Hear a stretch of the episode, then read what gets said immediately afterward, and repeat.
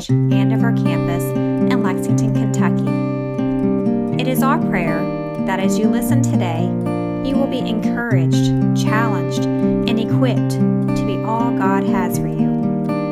We invite you to join us for worship on Sunday mornings at either 8:30 or 11 o'clock a.m. at our Todd's Road campus near the Hamburg area of Lexington. or whether we are as discontented as can be, find us. Help us find you.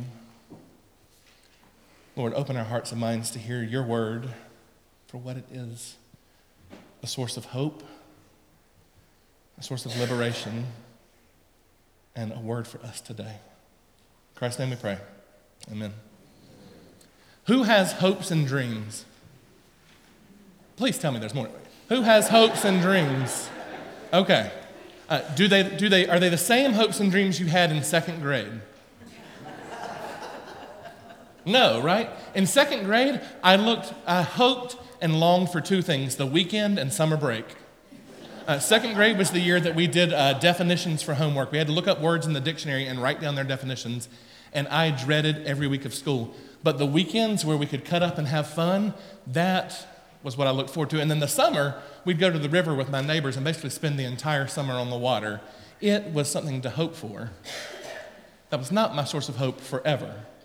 Uh, as I got older, I started to hope and dream about uh, what I might do. Uh, and as, as we do when we're younger, some weeks it was things like, I'd like to be a doctor. And some weeks it was things like, I'd love to be Superman. Uh, our, our hopes and dreams change. Uh, as I got older, uh, especially after high school, my, my dreams uh, got a different focus. Uh, I went to college for about two months and then dropped out. I was miserable where I was. I moved back home and began working kind of menial job after menial job and felt rudderless. And so my hope became God, give me some purpose in life, something that will define me. Uh, that was my dream for years. It took a long time for uh, God's rudder in my life to actually make sense. As I've gotten even older, my, my dreams and hopes change. May I uh, do something that transcends me? Uh, may I, as a pastor, be someone who points people to the Creator God, to our Savior Christ? May, may it not be about me. Um, since we've had kids, my hopes have, have really changed. Um, I don't know what I expected before kids, but since then, I've really been thinking about what my hopes and dreams are for them. Uh, we named our kids very intentionally. Our, our five year old boy is Josiah. You'll see him around here. Uh, if you'd shake his hand during greeting the neighbors, it would make his week. Um, but we named Josiah very intentionally. He's this uh, king in the Old Testament who discovers the law, who proclaims the law and announces that there's freedom in it. And, and the nation of Israel is different because they encounter God through the word. Our hope is that Josiah is the person who people encounter God through. Now, do I hope he makes something of himself? Do I hope he is successful? Do I hope these things? Yes, but my first hope is that he is a person who shines the light of Christ wherever he goes. I'm convinced the rest will work itself out. I know that was my parents' prayer for me, especially in those seasons of wondering what I was going to do. I know my father's prayer was, may at least he bear witness to God's goodness. We named our daughter, daughter Parker. Uh, my mother's maiden name was uh, Parker, and uh, we hope she becomes like my mother. My mother was the one that people could turn to uh, when they needed someone safe. Uh, whenever there was conflict in my life or uncertainty or I don't know what to do, I would go to my mother because I knew even if I had screwed up royally, she was a safe person. My sister uh, found mom to be her person. After she died, we had student teacher after student teacher come to us and talk about that they're the teacher they are and the person they are because of Miss Foster who mentored them in their college days. We had students writing letters about how uh, they got notes from Mrs. Foster five years after graduation encouraging them. We want Parker to be a person that people go to and see as, uh, as that kind of person. These are the hopes that uh, I both uh, dream with uh, delight and that keep me up at night. Because uh, it's hard to be those kind of people in this world. Uh, when you look at the news, when you look around, it's hard to have those hopes and dreams. But that becomes my prayer. My hopes from second grade look nothing like my hopes today. And I'm sure for many of you, your hopes today look nothing like second grade. Frankly, they might look nothing like they looked last week. Um, we recognize that life can have pretty dramatic ways of changing what our, our outlook is. Uh, whether it's uh, something personal to us, a new diagnosis, whether it's something external, a global crisis, we know that uh, our hopes and desires can change as individuals.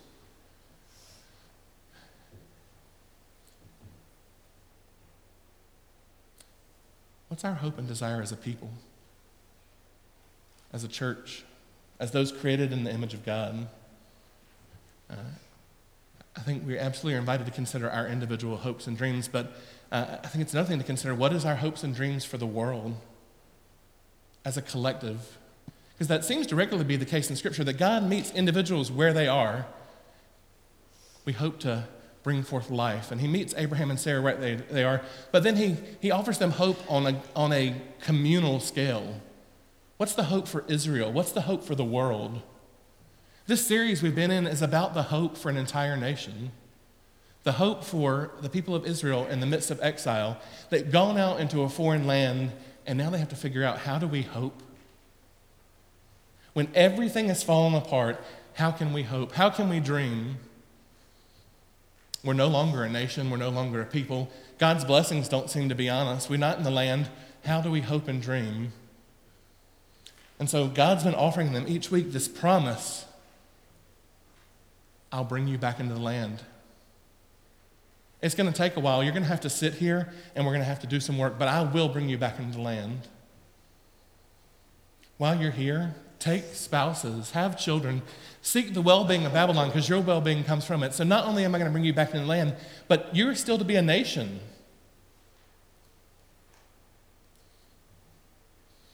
Next week, we're going to hear about how God promises a leader,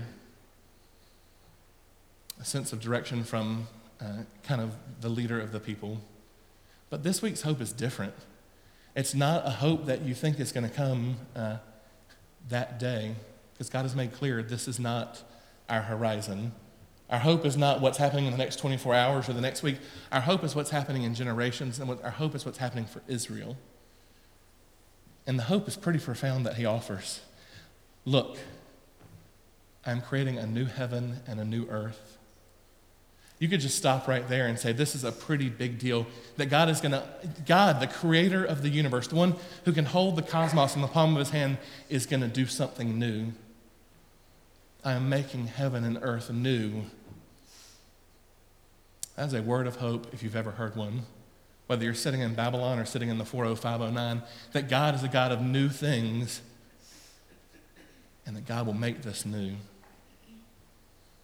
Past events won't be remembered. To a people who are sent into exile for their, ju- for their, uh, their choices, for failing to worship Yahweh and for failing to care for humanity, God says, I am going to forget these. I'm going to make new things, a new heaven, a new earth. I won't remember these past events. Be glad and rejoice forever because I'm creating, I'm creating Jerusalem for joy, and her people will be sources of gladness. As you sit by the rivers of Babylon, the image of Jerusalem begins to fade. If you think back to uh, those places that were precious as a child, can you remember them as clearly as you did back then? Uh, I try to picture the river that we would hope for in second grade, and I can't remember what the house looked like anymore. I remember the porch and I remember the dock, but I can't even remember what the house looks like. Imagine sitting by the rivers of Babylon and hoping for Jerusalem, longing for what she might be.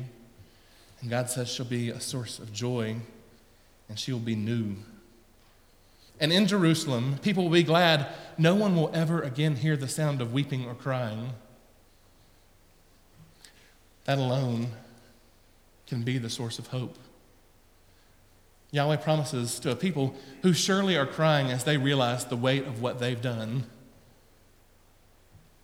no more crying, no more tears. No more will babies live only a few days, or the old uh, fail to live out their days. The one who dies at a hundred will, hundred will be like a young person. The one falling short of a hundred will seem cursed. Death was never part of God's plan in creation.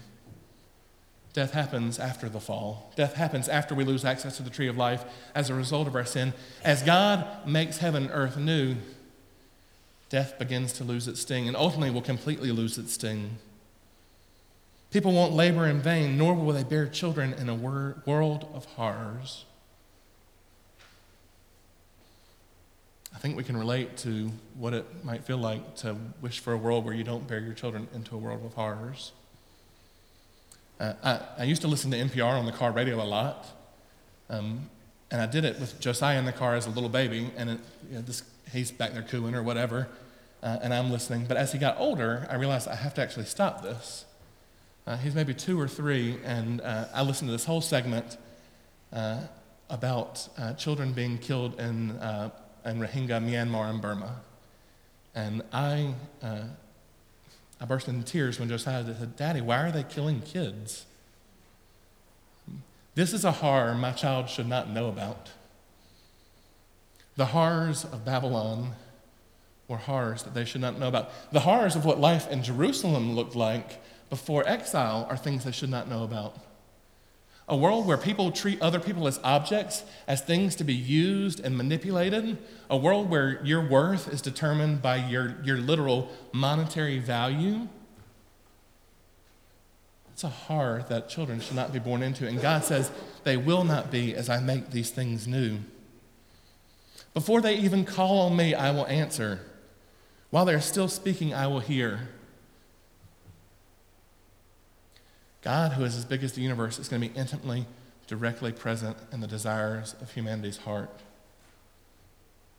You're not going to be standing out here wondering where I am. Ezekiel cried out because he saw the presence of God leave the temple, and he wondered where God would be, and God assures them that he is there.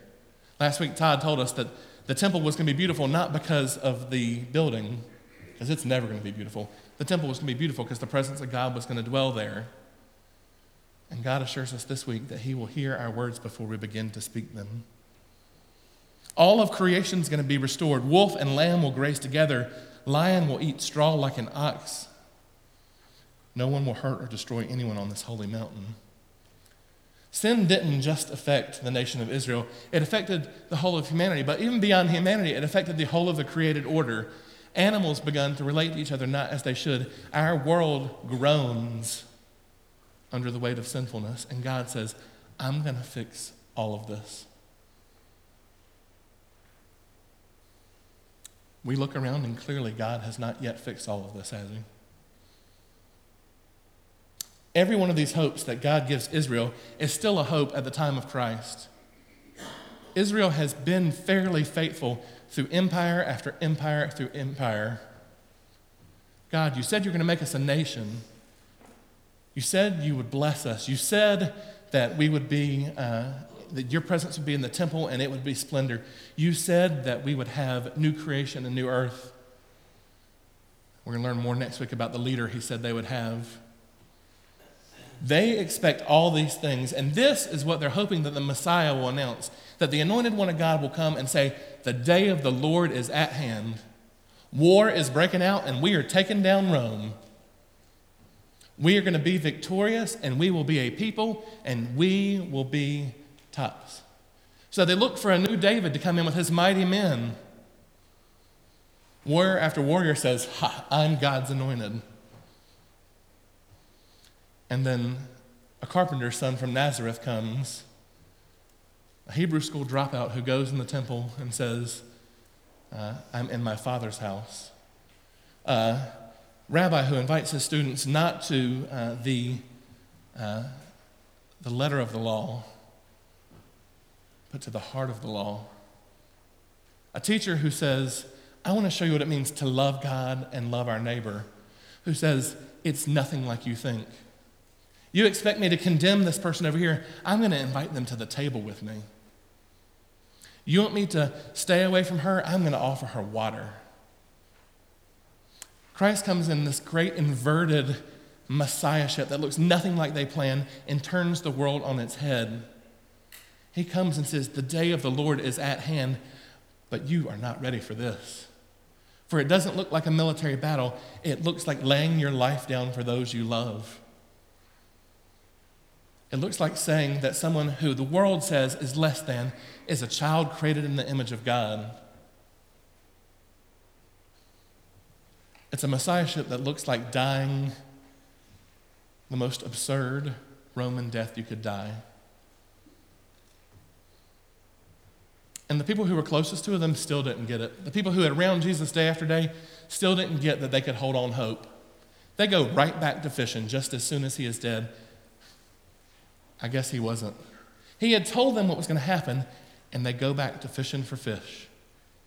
It takes a resurrection encounter and then Pentecost for the people to get it. For those who had spent years walking side by side with Jesus, they still didn't get what was going on.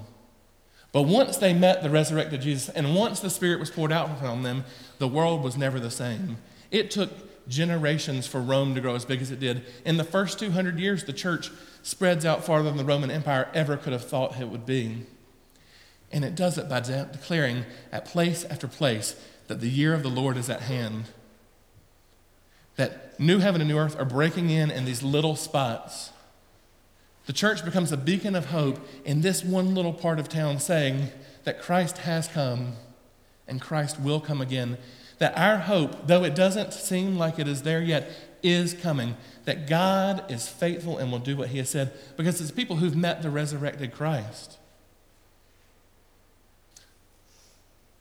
But even then, those first disciples thought it would come quicker. They thought in their lifetime Christ would come again. They thought, give it a little bit, Christ will come again, and all this will be made well. 2,000 years later, we still hope. We still look for those promises. But we can do it with hope. John of Patmos records in Revelation these words Then I saw a new heaven and a new earth, for the former heaven and the former earth had passed away, and the sea was no more. I saw the holy city, New Jerusalem, coming down out of heaven from God, made ready as a bride beautifully dressed for her husband. I heard a loud voice from the throne say, Look, God's dwelling is here with humankind. He will dwell with them, and they will be his people. God will be, himself will be with them as their God. He will wipe away every tear from their eyes. Death will be no more. There will be no more mourning, crying, or pain anymore, for the former things have passed away. Then the one seated on the throne said, Look, I'm making all things new. He said, Write these down, for these words are trustworthy and true. And he said, All is done. I am the Alpha and Omega, the beginning and the end. To the thirsty, I will give freely. I will give water from the life giving spring. Those who emerge, will, eh, emerge victorious will inherit these things. I will be their God, and they will be my sons and daughters. Friends, often in the church we do a disservice to the whole of the Bible because we start with Genesis 3 and we end with Revelation 20. We start with, we are sinners who have messed up royally, and we go all the way to judgment. Friends, the Bible's got two more chapters at the beginning and two more at the end. It starts with God creating the entire order and calling it good, creating humanity in his image and saying we were very good, and then journeying with us all the way after sin until he chases us back to new creation and meets us there, till his grace finds us at eternity. Because the story doesn't stop at judgment. The story stops as heaven comes down to earth and all things are made new. Uh, we have an anemic faith if all we're looking forward to is escaping to cloudy heaven. I'm looking forward to heaven coming down to earth and me seeing my friend who died when he was 16, to me seeing my mother, until we see God dwelling right in our midst, till the tree of life is right beside us and things are made new. I'm not just looking forward to not going to hell, I'm looking forward to the time when there's no more pain and no more tears and no more sorrow. Friends, we need a deeper version of what the church can be. Because if we're just trying to avoid hell, we just get people saved. We want to point people to new heaven and new earth, and we do it one little speck at a time. We do it when we invite somebody to Jingle Jam. We do it when we go and meet them where they are. We do it when we have coffee with that friend who is struggling. Let's take and make the church what Christ has called her to be his covenant people who declare that the day of the Lord is at hand. Amen? I think I'm going to stop preaching because I could keep going right now. Kathy's looking a little worried up here in the front row. Friends, I've got one story. The whole of God's story matters. Christ's grace has found us from creation into eternity, and He wants to find you today and lavish you with grace. Our God isn't somebody trying to avoid us, it's a God chasing after us, a God who wants to dwell in the cool of the garden with us like He did in the very beginning of the story. Would you pray with me? God, may your grace find us in this very moment, and may you be the source of our hope. Lord, when we try to trust our own ways, when we try to trust even other people, we're so often disappointed. May we remember that you're our source of our hope. And may we hope for big things and point people to those big things. May we be a people who hear your cry to declare that the day of the Lord is at hand. Lord, stir our hearts to be aware of the people you would send us to. Lord, don't let us be consumers of your grace only. Help us be those who go and become your very grace bearers in the world, announcing that you, you are doing a new thing. Lord, don't let us settle for old things. Don't let us look back to the past. Help draw our hearts to imagine what you might do as you do new things, both here in the 40509 and across the whole of the created order. It's in your name we pray and by the power of your Holy Spirit.